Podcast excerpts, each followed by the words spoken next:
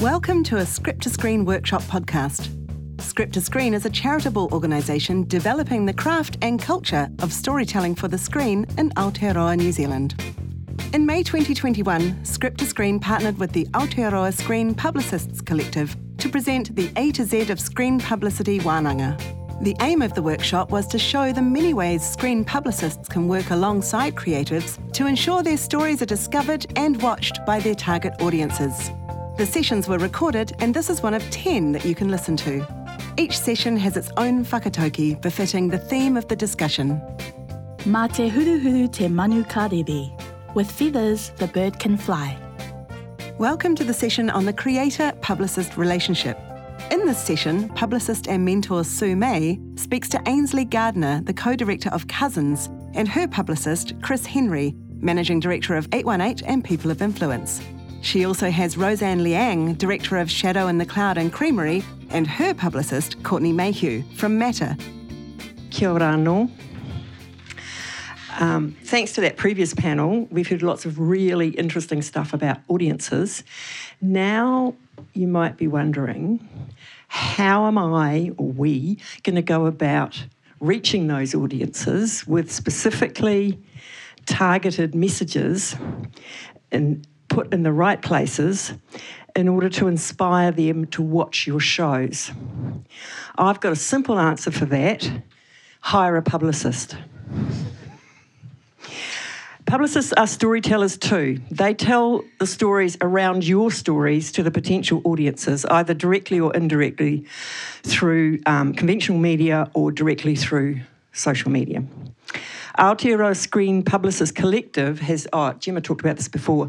We've devised a um, publicity planning toolkit that we're going to release at some stage later in this um, two days, which um, it's for producers, and we hope that it'll be helpful and it will address all of those things that were talked about in the previous um, session. Um, now we're going to give you some case studies from two successful creator publicist relationships. Um, we're going to, for Cousins, which had excellent reviews and more than $1.5 million at the New Zealand box office and still going. In its 10th week. Um, so we've got here to discuss the publicity and how they did it and how they worked together. We've got Cousins co-director Ainsley Gardner and publicist Chris Henry. Yeah. you had to work yourself? Shadow in the Cloud director Roseanne Lang, Liang is here with publicist Courtney Mayhew. Shadow is having international impact. It picked up the Toronto um, International Festival Midnight Madness Audience Award, and Roseanne was named in Variety's 10 Directors to Watch in 2021. This team also worked together on Creamerie, which for the first time TVNZ put all the EPs on demand while playing it out weekly on linear. Um, it's a bit early for official results from TVNZ, although maybe Ruben might. um, but anecdotally, it's um, going off on demand. Um, so we'll open the floor to questions at the end. I'll probably interrupt you and say it's time for questions. Um,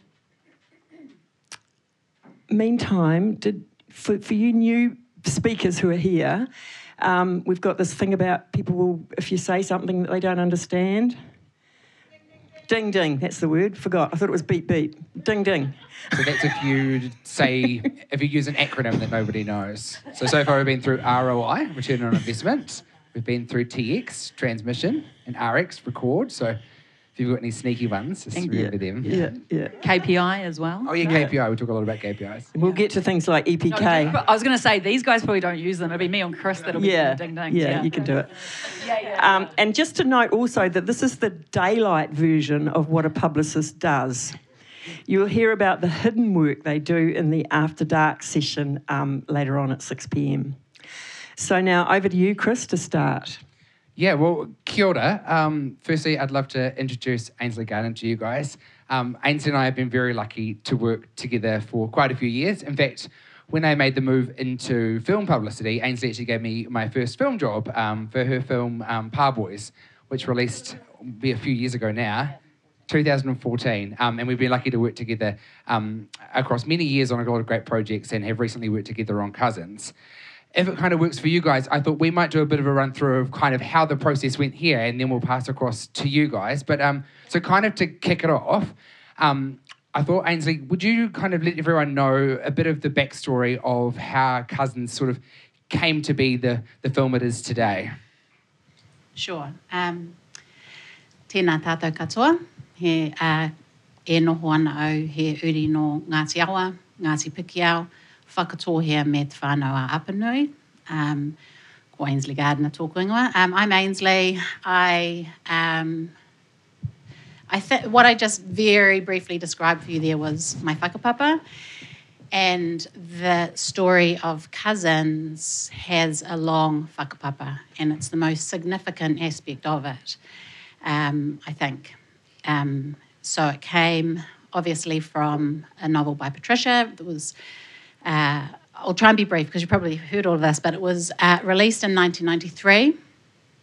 It was launched at Takapūwāhia Marae in Porirua, I think, where Briar was there with her newborn baby. Merata was also in attendance, uh, and the book was passed around along with Briar's baby.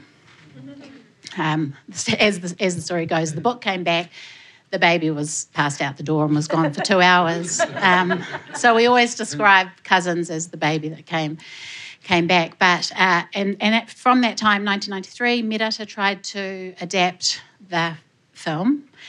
Uh, I read her version of it in uh, 2003, probably. It was beautiful. It should have been made.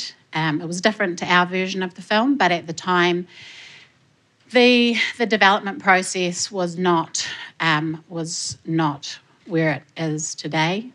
Uh, Merata was not able to convince that a um, that a multi-protagonist story would work, that a silent protagonist would work, that a homeless silent Maori woman as the central protagonist would work. Um, she was unable to convince that the presence of ghosts at a tangi uh, didn't need to be seeded throughout the film as, uh, as a device. If you use ghosts, ghosts need to appear early for the audience to understand. Um, and also, my particular favourite, um, that the, the only significant Pākehā character is unsympathetic. So she wasn't able to get it funded. Um, and at that time, many Māori women were involved in that. Rhonda Kite, um, Joanna Paul, Kara Paiwai, uh, and Patricia herself were in, involved in that.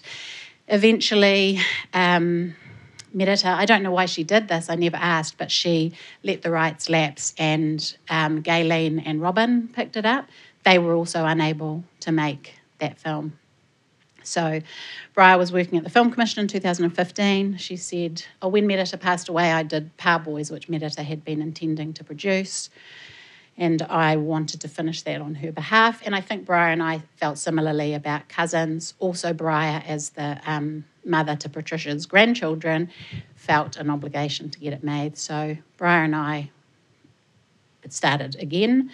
Um, with the novel in 2015 and went through a development process that not only um, was involved in the writing of the script, but also in the getting to the point of Briar and I just agreeing that we were capable of co directing it. Um, I had to acknowledge my own kind of ignorance and um, arrogance to assume there were no Māori women who could have made this film until we did Waru, Um, and then I realised, oh my God, not only are there, not only is there one, but there's at least nine from a pool of at least 20 or 30. So um, Chelsea, who plays young Jean, just emailed me yesterday and she said, um, yeah, it's a, it's a film that needed to go through three generations in order to be made. And yeah, so th- that is the whakapapa of Cousins. Is that satisfactory? Got it. It's very, it, it's very good. And I was trying um, to be quick. No, no, definitely. And um, and Ainsley does a really good abridged version of that for a radio interview as well. So, but it's good to get. That the... was the abridged.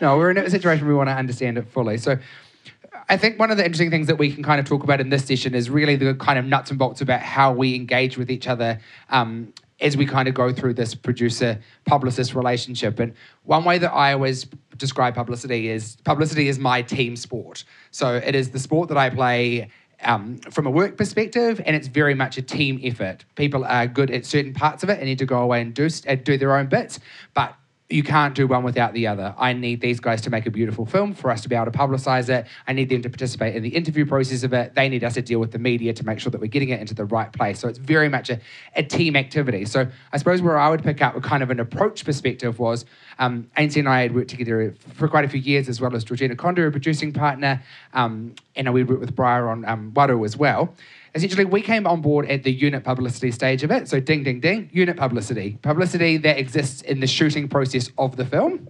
So we came on board um, as the sort of as they're going into pre-production, really, um, as all the casting was coming together. We read the script. We um, have a meeting to kind of work out what is um, the vision of the film. We'll talk about what the audience of the film is going to be, uh, the process of where it's going to be shot, how it's going to be shot, where, who's in it, all of that sort of stuff. So when we got involved in the unit uh, unit publicity stage of it, that's at the point where we sort of start running our own races in tandem. Obviously, ANC has to go and make a film, um, and so we leave them to be able to do that part of it, and we're running alongside, um, making sure that we are taking the most advantage of the shoot process as we possibly can. So, a few elements of that we obviously issued a, we issued a casting announcement at the very beginning of the film, and we do that for a couple of reasons. One um, a bit of a fishing exercise. When you issue a press release about the casting of a film or the, or the, the start of pre-production of a film you get all of the people in the media that actually you didn't know were big fans of either um, the creative's work or the story coming to you, and so you therefore know what you need to, um, who you want to service in an early stage, and then also it works to get the key information about the project out to media, so that um, I don't know nobody's spelling Ainsley's name wrong, or you know has the right funders in it, and all of that sort of stuff. So we came on board with that, announced it, did that whole fishing exercise. Then the film went off and was shot. It was shot around Wellington and Rotorua. We engaged with quite a few local media in those particular places to bank stories for release. So um, worked really closely, especially in Rotorua, with a few media outlets down there and did a couple of set visits and kind of got stuff in the can. Once that's all done, we obviously worked out um, a bunch of our deliverables, press kits, stills, all of that sort of stuff. We worked really closely with those guys on what they were going to shoot from a stills perspective and an EPK perspective and help work through the process of checking to make sure that works. Oh, sorry, e- EPK? Yeah, no, no, no, it's all right. EPK, electronic press kit, stills the what you take on the film set, and we are going to get to that later in the material side of it. So we might leave it at that point, but that hopefully makes sense. I sort of feel like I'm rushing through it a little bit, but I probably what I would like to kind of point is when, and which which is kind of the purpose of this conversation is because we are in both examples have worked from the unit space right through to the release space. It really is that secret source of getting a good publicity campaign running because you're really across this, and feel free to jump in at any stage to, to, to echo my point, I hope. Um, but when you Absolutely. like, you go. But, but when you are involved in that process from beginning to end, it's economies of scale. It means that you know you're you've been on the team since the beginning. You know what's going on. You understand the importance of, of the parts of the film and the stories, and you've got the ability then to be able to sell it in its most genuine and authentic way. Would you Would you guys agree? Whakapapa. Correct. Yeah. Yeah, exactly. I mean, I think it's it's it was the first time I ever worked on a film from beginning to end. It was a game changer, and I the whole reason that I ended up doing unit publicity because I started on the release side, and I would get given assets that were not usable anymore in the current landscape. Um, I would couldn't get any information on the production, and so I essentially went backwards and went, I'm going to become a unit publicist then as well, and um, if I'm not going to be working on the release, I'm going to make sure I have a great report that's pulled together as well for the release publicist and for international. But then I'm also, if I do get to work on the release, I've already got a shorthand with the creatives. I know their quirks. I know um, who likes to do what, who likes to be paired with each other, all these kind of little shortcuts that they help immensely when you're doing the marketing and the publicity and um, establishing trust as well is huge. Yeah, I mean, it was a game changer for me too because this was the first time I'd ever had a, a, a movie where I had a relationship with you right from the get go, and I didn't know that was a thing. In my last movies, I didn't have that, and um, and and that and that continued through our you know through pushing it into into the New Zealand market. So um, I would I would always recommend to directors you know engage early, engage in development at this point. You know, so I, you, the, the, the I know how to make a movie, but I don't know how to get to people's eyes. So, um, or, I mean, I, I know, I don't know. Yeah, For anyone it's a scared dark of, art. of saying something like get them involved in development, Christopher Nolan does. So if it's good enough for him, you know, Gemma, right? He gets one of the first people that reads his script is his publicist. And it's not so we sit there and we meddle because you guys are the experts in Yeah, doing what you do. It's so we get your story to the masses. Because I think Chris will probably echo this as well. The reason I do this is because I absolutely love TV and film and I love the people that make it. And I want to get their story out there. So um, if, you if you're a good publicist and you're doing it properly, you're just going to be supporting. Yeah.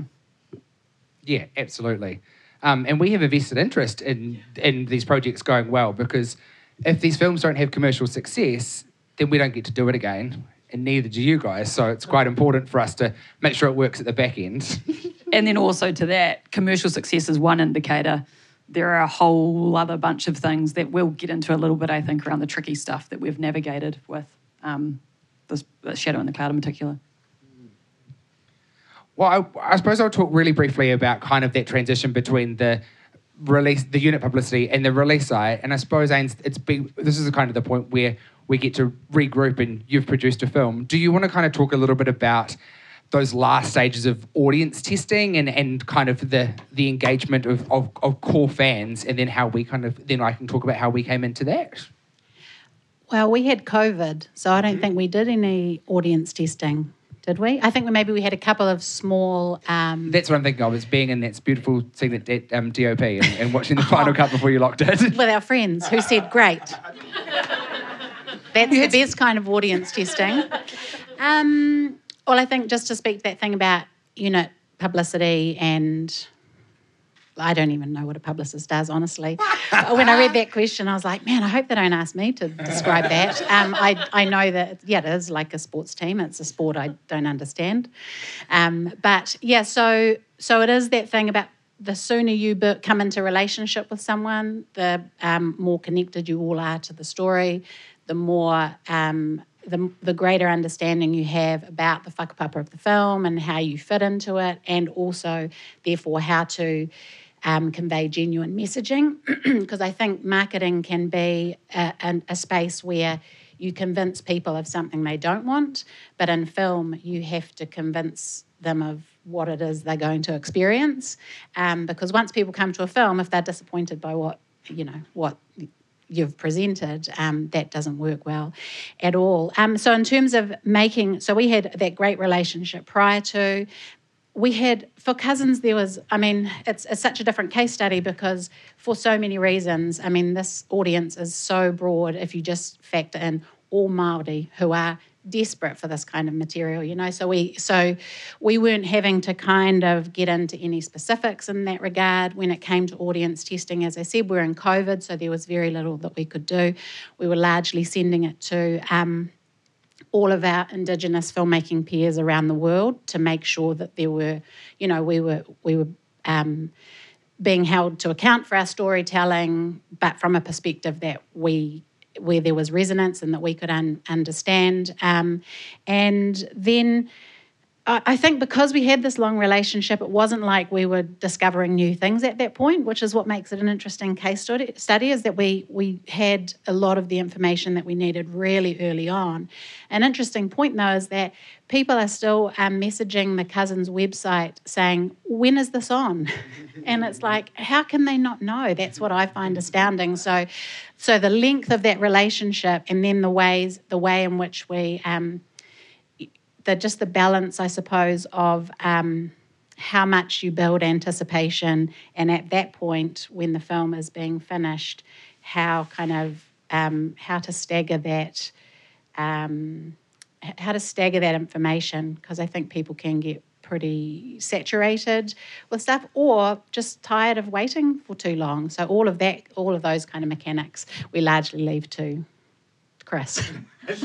I think to your point about that, largely leaving too long is we have to realise that consumer habits are changing so much and much faster than they used to. When I first, the, my first job in film, aside from uh, working in a cinema at the age of 18, was uh, working in house for Paramount Pictures. And we used to do campaigns. Like I did the um, word of mouth screening campaign for Bridesmaids 10 years ago. Um, it was three months beforehand, and we did it for three months. We were showing the film, and and it, that was the way things worked. Now, because of streaming, because of all the other ways that people are consuming media, a lot of the time people see something and they expect they can watch it like that, mm. and if they can't, once they can watch it, they're like, "Wasn't that like ages ago? It's a bit." It's a bit stale now, you know, and it's um, and I think that you know as, as windows are collapsing between theatrical and streaming and um, things like that, and consumer behaviours are changing, we have to kind of be constantly changing, and that's something that Chris and I, that's our that's our mahi. We're constantly keeping tabs on that um, because yeah, it is quite rapid. Oh, absolutely. It's a there's a very finite period of time between th- something going too early and something going too late. You need to be just in enough time that people think that it's realistic, but also not far enough away that they don't have plans in the weekends. 10 days, I think, is about the general rule. Tell someone about something 10 days out. So they're like, oh, I can't go this weekend, but I can go next weekend. Um, once we got into the release plan of it, um, I think one thing that's really interesting and kind of following on from some of the conversations that happened in the earlier session is this is when sort of our sports team got a bit bigger. Um, distributors came on board for the film. Um, a whole lot of other people uh, came involved in the process, and that's where the whānau of the film got bigger and we all kind of got our key responsibilities. We all had a really big sit down meeting um, quite early in the piece to discuss audiences and what we really wanted to do and pull together a really big plan like that. And I think that one of the things that was really clear across all stakeholders was that the most important thing for us to do for this film was to show the community that the film was for. And we used that really closely from a publicity perspective. Um, we held a champion screening really early in the piece, just as the trailer dropped, where we got um, a whole bunch of um, wahine from across Auckland who we thought had genuine influence in the space to come along and see the film and engage with them. Um, we worked really closely to engage um, Ains and Briar, um, making sure that they were really the face of the film and could speak to the heart of what the film was all about. Um, we then moved into a, a, kind of a wider press campaign. We engaged in a, in a, in a selection of marae screenings. Do you want to talk a bit about, about the importance of that? Yeah, so the you know our preview screenings were centered around the marae of some of our main cast and um, there was some debate with our distributor at the time. Well, actually, there was never any debate, but it was a curiosity about whether that's money well well spent. Um, and the reality is, is that in all of the areas that we had those marae screenings, uh, the far north actually, but the far north, who's serviced by mainly whangarei cinemas, uh, Rotorua. Um, and uh, Te Araroa on the coast, all of those areas continued to be our, delivering our best box office. And yes, of course, it's partly because that cast member comes from there, but the you know the the span of your whānau is only so great. Actually, it was the community responding to the value they felt that was given to them by those particular screenings. I think filmmakers, by and large, in New Zealand do do a lot of that kind of value-based um, screening, and particularly for Māori films, I think it's just a, a no-brainer that that community in that space. I mean, those marae screenings weren't that fun in many ways because it's not the best way to experience a film. So our first one in Rotoiti, um, Briar was nearly having a panic attack because people were just getting out, walking around, kids doing what kids do at the marae. It was, but it was beautiful. It was it, it wasn't about the film. It was about the community and the community engagement. So all of those people went and saw the film again, um, if not twice. Um, so yeah, that was really significant. And also the messaging needed to be um, that thing around, you know, marketing can convince people to go and see something they don't want to see. Um, it was really important to us all. that the that the overwhelming messaging was this is a film for Māori, Um, and I don't even remember having conversations until the box office started started to come in, where I was like, "Oh, what about our Pākehā audience? Do they know this is on?" Um, because it wasn't even th- it wasn't even it wasn't really a big part of the the conversation, and I think that had has bode, boded bidden bod but ding ding. What does voted mean? Uh, well, uh, yeah. So it's, It's gone well. Gone well. It was it was it was the right thing to do, and I think that it, it, it it forms an interesting part of, of our partnership. And you know, I run a an entirely Pākehā team um, in in our business. We've worked.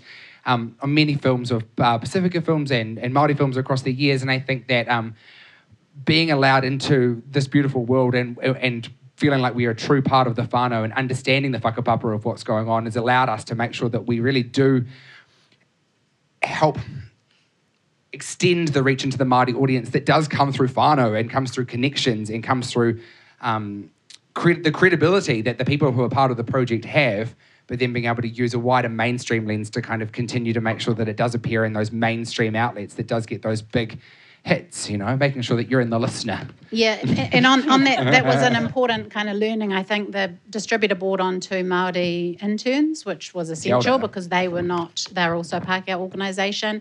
Um, and I have laid down the tono, the challenge to Chris that his next employee ought to be a Māori employee because it's uh, really important that these conversations um, happen internally, not just um, from us to them.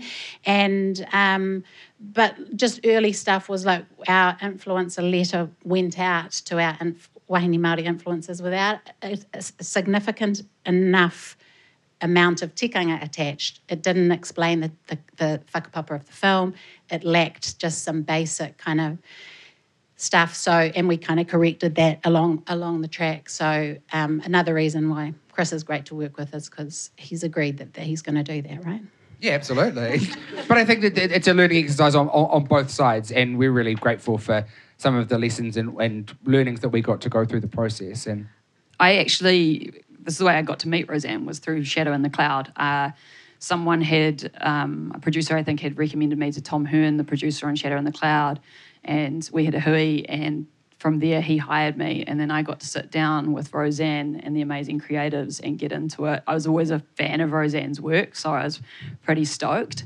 Um, My Wedding and Other Secrets is, it's it's like such a key part of a certain time in my life and yeah just it was amazing that film so anyway we got to sit down and i'm going to get right into it with shadow in the cloud because we've kind of talked a lot about the process and things but this one had a bit of a tricky challenge to it on a comms level um, and it was something that we knew we were going to have to navigate right from the get-go and i'm going to put roseanne right into in it just because of the point when i met her in pre-production was when we sort of had the, had this uh, discussion around uh, around this certain issue. And where was it at in pre-production at that stage? I mean, uh, yeah, it was it, it was actually with the project when I took it, um, to be honest. But but how you know how present it was changed. You know, it's almost like it got closer and closer, like a like a ghost coming down a corridor, and the lights are flickering, and suddenly it's right in your face. Um, but when I picked up the when I picked it up, um, there'd been murmurings around about Max Land. I'm just going to say his name. He's not like Voldemort. Max Landis uh, is um, allegedly an asshole, um, and uh, eight women have accused him of sexual assault and rape. Um, and uh, at that time, uh there were murmurings about him in 2017 around the Me Too um, movement, but nothing, spon- nothing, nothing. What was I going to say? Nothing Concrete? Nothing concrete. Um, but and so when I when this project came across my desk, um, uh, the producer was like, "Look, there are five other Max Landis projects, um, one one uh, with Idris Elba attached, which are all going forward in Hollywood right now." Yeah. So- so Max was the screenwriter, the original. Yeah, he was a screenwriter. So, so yeah, so um, and then we um, uh, excised him from the process because the producer said that he wasn't a good personality fit, um, and I was, and I got carte blanche to work on the script myself. Yeah. So that was, and that was, we sat down and I talked to Roseanne about it, and I knew that the murmurings were probably going to crescendo and there would be something significant. So everyone wanted to front foot it. And my key thing was I didn't want these guys to have to worry about it while they're trying to make a film.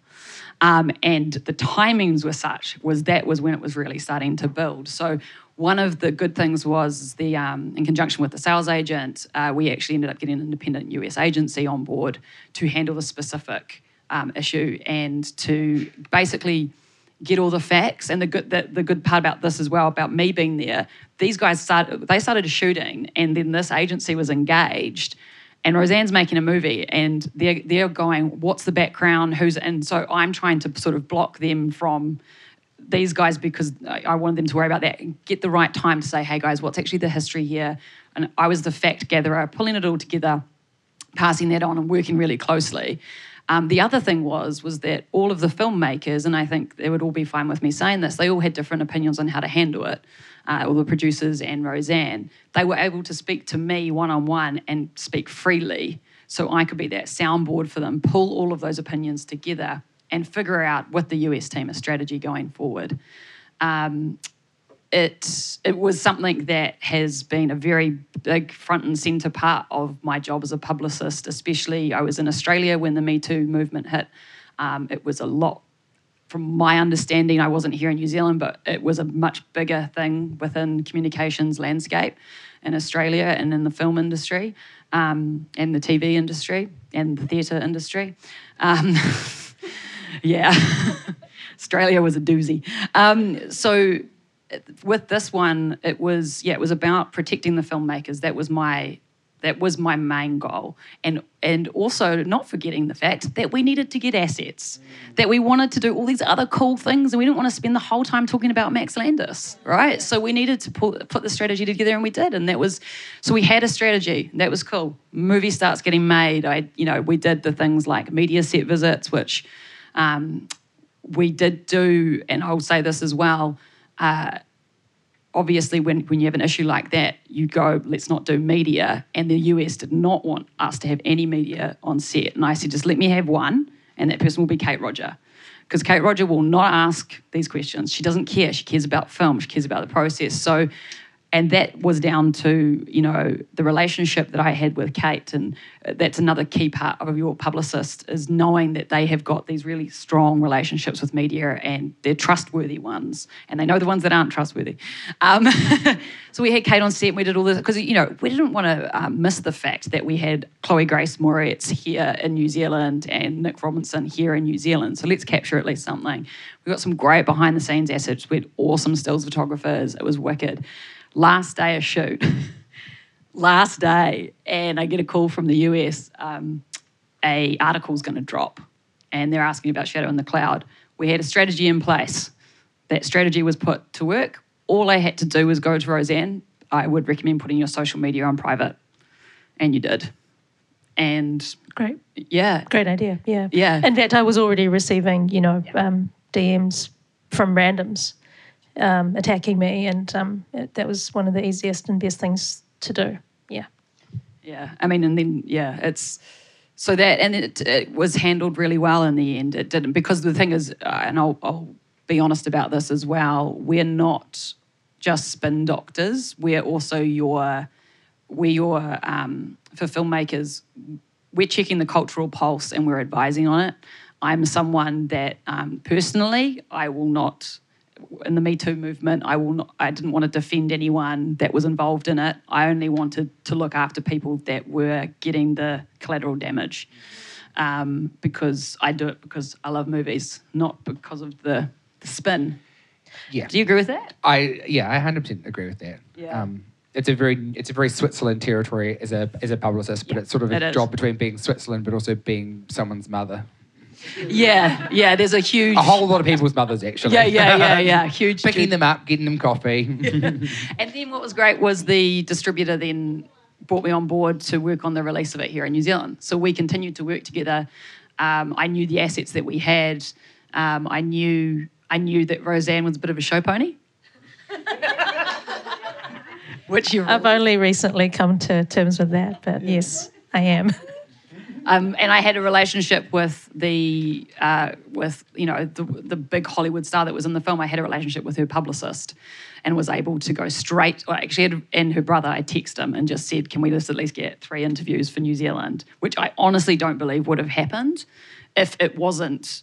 I'm just going to say if it wasn't me because I had that existing relationship. She's super busy. She's on a million and one different projects. Um, so there's just like all these little little things that really help out. It's all about the personal. I mean, you talk about being my mum, but like it's it's a, it's almost like a advice or an, an extra bouncing board. Because if it were up to me, because I wanted to front foot everything, I wanted to come out and do a statement just to front because because I'm if we're talking about an issue that's really important like this, I don't want to I don't want to put it under a cover. I understand why women and men want to talk about this right now, um, and and I would have gone out and and sort of just but but that but in doing that I would have taken the focus to somewhere else that wasn't actually I didn't need to do that. So so being able to bounce off you and and, and get your advice and understand just how to play this was um, it's such a tightrope uh, when it comes to stuff like this. Yeah it's a tightrope and it's only from experience I think that you know how to advise on these sorts of things. Um, and you know the advise so the advising goes on. Yesterday Roseanne got a DM from someone, screenshot it. It was for a different project. Said, "What do I say?" I said, "Ghost, ghost him. do not reply." Yeah. um, yeah. Yeah, that, I mean, solid advice, yeah, right? Because yeah. I'm like, oh, I, I want to, I don't want to be mean to someone, but yeah. you, you can't win. You actually yeah. can't win, whether you, yeah. Anyway. Anyway, can we move on to Creamerie now? Oh, Creamerie, yeah. So Creamerie, um, just so everyone's aware, I didn't, I didn't work on the the unit publicity that you guys didn't have. Did you? No, yeah. So I, it was, we just finished the release of Shadow on the Cloud. I'd been hearing about Creamerie.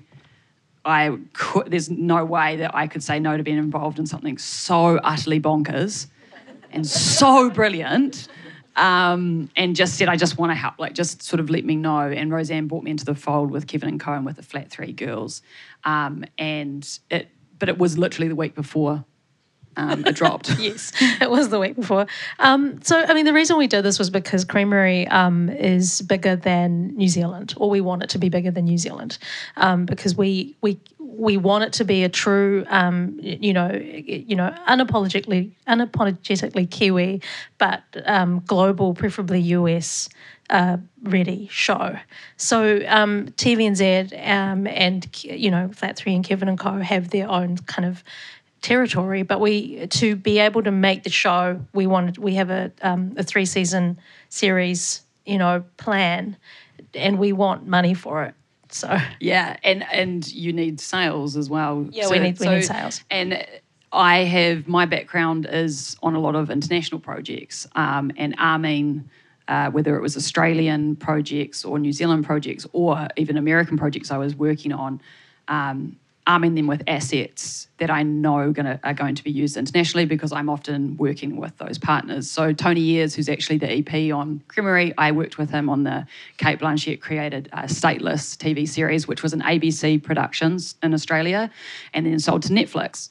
So I knew what Netflix wanted for the deliverables for that. And so this is um, half of the reason for bringing me on is for me to kind of do an asset overview and go, this is what we're missing. This is what we, you know, I, I think you can do without. Um, but like let's like make sure this is properly armed. And I'll be really honest, I wish I was on it on set. Um, we didn't have money. I know you didn't have money, but this is the thing: is I can. There are things that I'm like, oh, that would have been so good to capture, that we just can't now. We can't. I suppose that's part of the bigger conversation that we're all having here yeah. today is about about finding that point in the process that publicity should be involved and thought about because the earlier in the process that you can think about it, and there's different ways of cutting the publicity budget in terms of you know someone being there every day eating your lunch versus someone being there once or twice to get some key things. Um, yeah, sp- and that's that's like a that's a very yeah very key thing. But budgets, you're probably going to hear about hear this a lot. So I'm just going to say it once. So Gemma uh, mentioned that COVID had brought me back. I was actually back before COVID. It was actually love that brought me back. Um, but um, no, that's fine. No, but but you were semi right in that before COVID, I was still doing 50% of my work overseas. And I will say it was because if I came back and only worked on New Zealand film sets, my bank account wouldn't be good. And I went, I've got to continue to, and so I can do some of these New Zealand ones. So it is something that does need does need to change because the hours the hours you put in and the hustle. Oh, totally. And, you know, we, this will go on times, but, you know, I, I run a team and sometimes we work on jobs that I physically will be paying my staff to work on. So therefore, the, the project has physically cost me money. Um, Yep. but there's also economies of scale about the industry and the love of projects and wanting to be part of it. Yeah. Sorry, those schedules can be really um, packed in. And if you haven't done it before, what does that experience feel like? I've done it so much I couldn't I can't even remember what it feels like to not have done it because I've done it as a producer so often. I reckon I'm good talent, don't you? I think Am she's really good I'm talent. fast. I understand. I mean, I, obviously I do talk a bit, so I'm. I feel a little bit hurt about what you said earlier. No, but well, I'll give you, I'll give you a compliment then. Um, um, Ainsley's really good talent in terms of engaging with media, but she's also really good at um, like the post-match debrief after each of the interviews. We have like real good yarns about how it went, what would, what was the approach we took on that, how can we do that differently, and you're really open Yeah. to that being a collaborative process. And I think if I can recall back to when I hadn't done it very often, I remember actually we may have been given media training because I think actually understanding how to answer the same question many, many times, say roughly the same thing, but not in exactly the same words, is really, really important. So I don't know if media training still happens and it's just another expense, of course, but but even just that experience of and as a producer I, I have a probably a better grasp of it because I have to write all of the synopses and I write all of the press releases from a production point of view. So I'm able to capture those things. But probably that's it. Really key messaging um, and yeah, just brevity probably.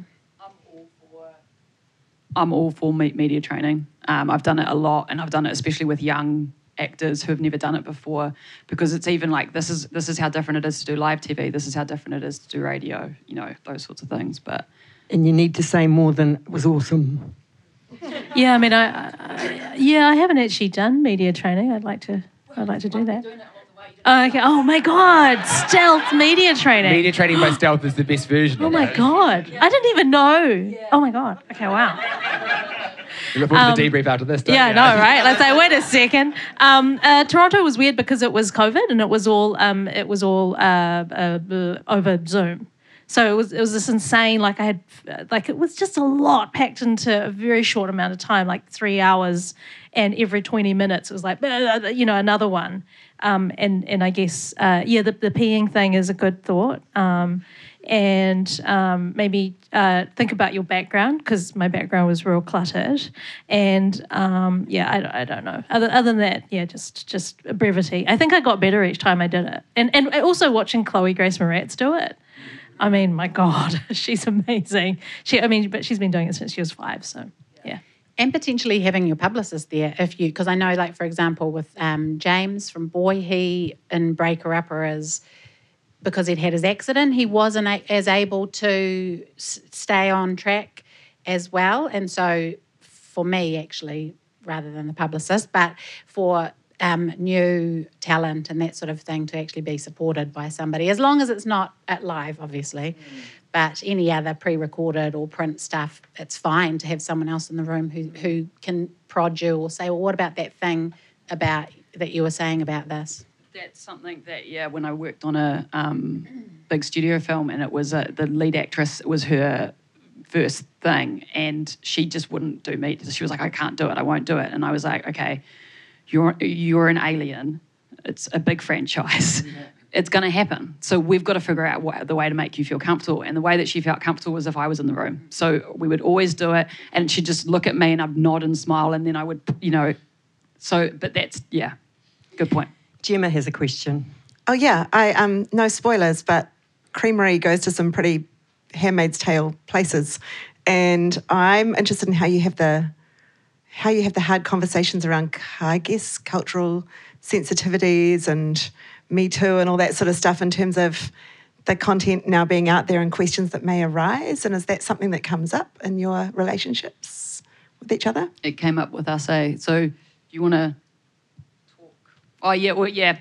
We so I had watched I think the first four episodes, and um, then Roseanne said to me, "Look, this is what happens later on. You know, what should we do?" And I said, "Let me watch it, and I'll see." And then I watched it, and I called you, and I said, "Yeah, we should we should do something about this." And I think, um, first of all, it started with uh, Roseanne and them properly fo- following the process on set with an intimacy coordinator, and you know even the actor in the scene, Tandi Wright, is an intimacy coordinator. Um, but yeah, it went into um, you know sexual assault a territory of a man, and which is something that isn't talked about that regularly. And that episode is not this Monday, but the Monday after. And I won't say what outlet, but there's going to be um, a article that is interviewing Roseanne, Jennifer Ward-Lealand, who is the intimacy coordinator, and Tandi Wright, who was the actor in the scene, tackling it head on. This is how we this is how we made sure everyone was safe. This is um, you know how we are coming from it as creatives, instead of just leaving it and then having to respond. Great approach, guys. Yeah, front footing it. So and it's because it's something that you guys feel quite passionate about too. Pātai e tahi atu. Lisa. Kia ora. I just want to give a big whaamalo lava to the weight of the mana wahine in the room with two of our favourite, favourite creatives of the most amazing content that's come out this year. Can I just ask you guys, I'm, I'm curious, you know, um, with, with the work and um, how you get your own communities to back it. Um, do you, have you found like was that sort of um, a deliberate part of a, of a publicity strategy for for example? Like you know the the people of the regions that maybe some of those stories were based or you know the the um, pan asian community? I mean was that was that considered as part of it? And, and has that been something i mean have those communities be been actively involved in kind of sharing you know um, promo and stuff around it? Um, yeah, so I, um, he manu ia hau, he pikarere. I'm still a bird learning to fly in these territories, so I do my best. But um, always, always, these conversations underpin our creative um, decisions. Cousins was I, I've had Pa Boys was had funding from um, my Ngāti Awa, one of my Ngāti Awa iwi organisations, and we shot in Te Teko and did some stuff. Um, we had a premiere there, so worked sort of meaningfully with them um, in order to access um, funds. The same with Ngāti Pikiao. Um, in Cousins, we accessed finance from them. We shot in at one of their marae. We cast locally from that from our whānau and hapu. We um, had internships and um, yeah, absolutely. Uh, Our, our kind of premiere, COVID disrupted premiere was there. Um, and so um, these are all ways of working within those structures, within the current structure that we're working in. And I feel like we need to go further in terms of how to not just access those communities and have them support us in our storytelling, but how we do it the other way around. So, how to be in our own communities and tell the stories that are coming out of you know our own whānau, hapu and iwi, and and so that they are actually investing. You know, we I took a script to um, to my this to our hapu organisation, um, and it worked out really well. They're, they're incredibly happy, and um, it's done kind of wonderful things in that community. But I would like to be able to do more. But yes, the short answer is yes, very much. Those those things are super important. Um, thanks, Lisa, for those beautiful words. Um, um, we so with Creamerie, um, so so the so the uh, Pan Asian community and uh, is a, is a tough one to crack, as I would have as I've understood with um, my wedding and other secrets. Um, so, but you know, back when my when my my wedding and other secrets came out ten years ago, I remember talking to people and they'd go, "Oh, yeah, that's that Asian movie." Um, and now with the reviews of Creamerie, it's like everyone's saying, "Oh, it's a great Kiwi show." So the difference between that Asian and Kiwi, and I think maybe that's just just part of. Um, I don't know whether that's whether there's a cut through of the of the content, or whether or not time has just uh, changed the way that hopefully New Zealanders see Asian New Zealanders. Um, the Pan Asian Screen Collective, of which I am one of the executive of, um, uh, spontaneously um, through Chai Ling actually organised a, a, community screening of uh, on opening night, and that was a beautiful way to um, not only uh, celebrate as a community but also send word out that we want more of this. You know, we don't want to be the f- first and only. We need myriad of the same. So uh, I think that's the way that we uh, we create a, a, movement is that we're we're just one, and we want to be one of many. Um, and yeah, so that's that's been really rewarding. Ah, kua pou te wā. Um, toi mai te wā ki uh, ngā mihi atu ki ngā... Um, I'd like to wrap up this session now um, and come back to the whakatauki that is for this session, which is Mā te huru te manu karere. With feathers the bird can fly. The A to Z of Publicity Workshop podcasts are proudly supported by New Zealand On Air's Industry Development Fund, the US Embassy, and Images and Sound. Music for the podcast was provided by Poddington Bear, Fakatoki by Lalena Fe'onati, and voiceover by Gemma Gracewood. Kia ora.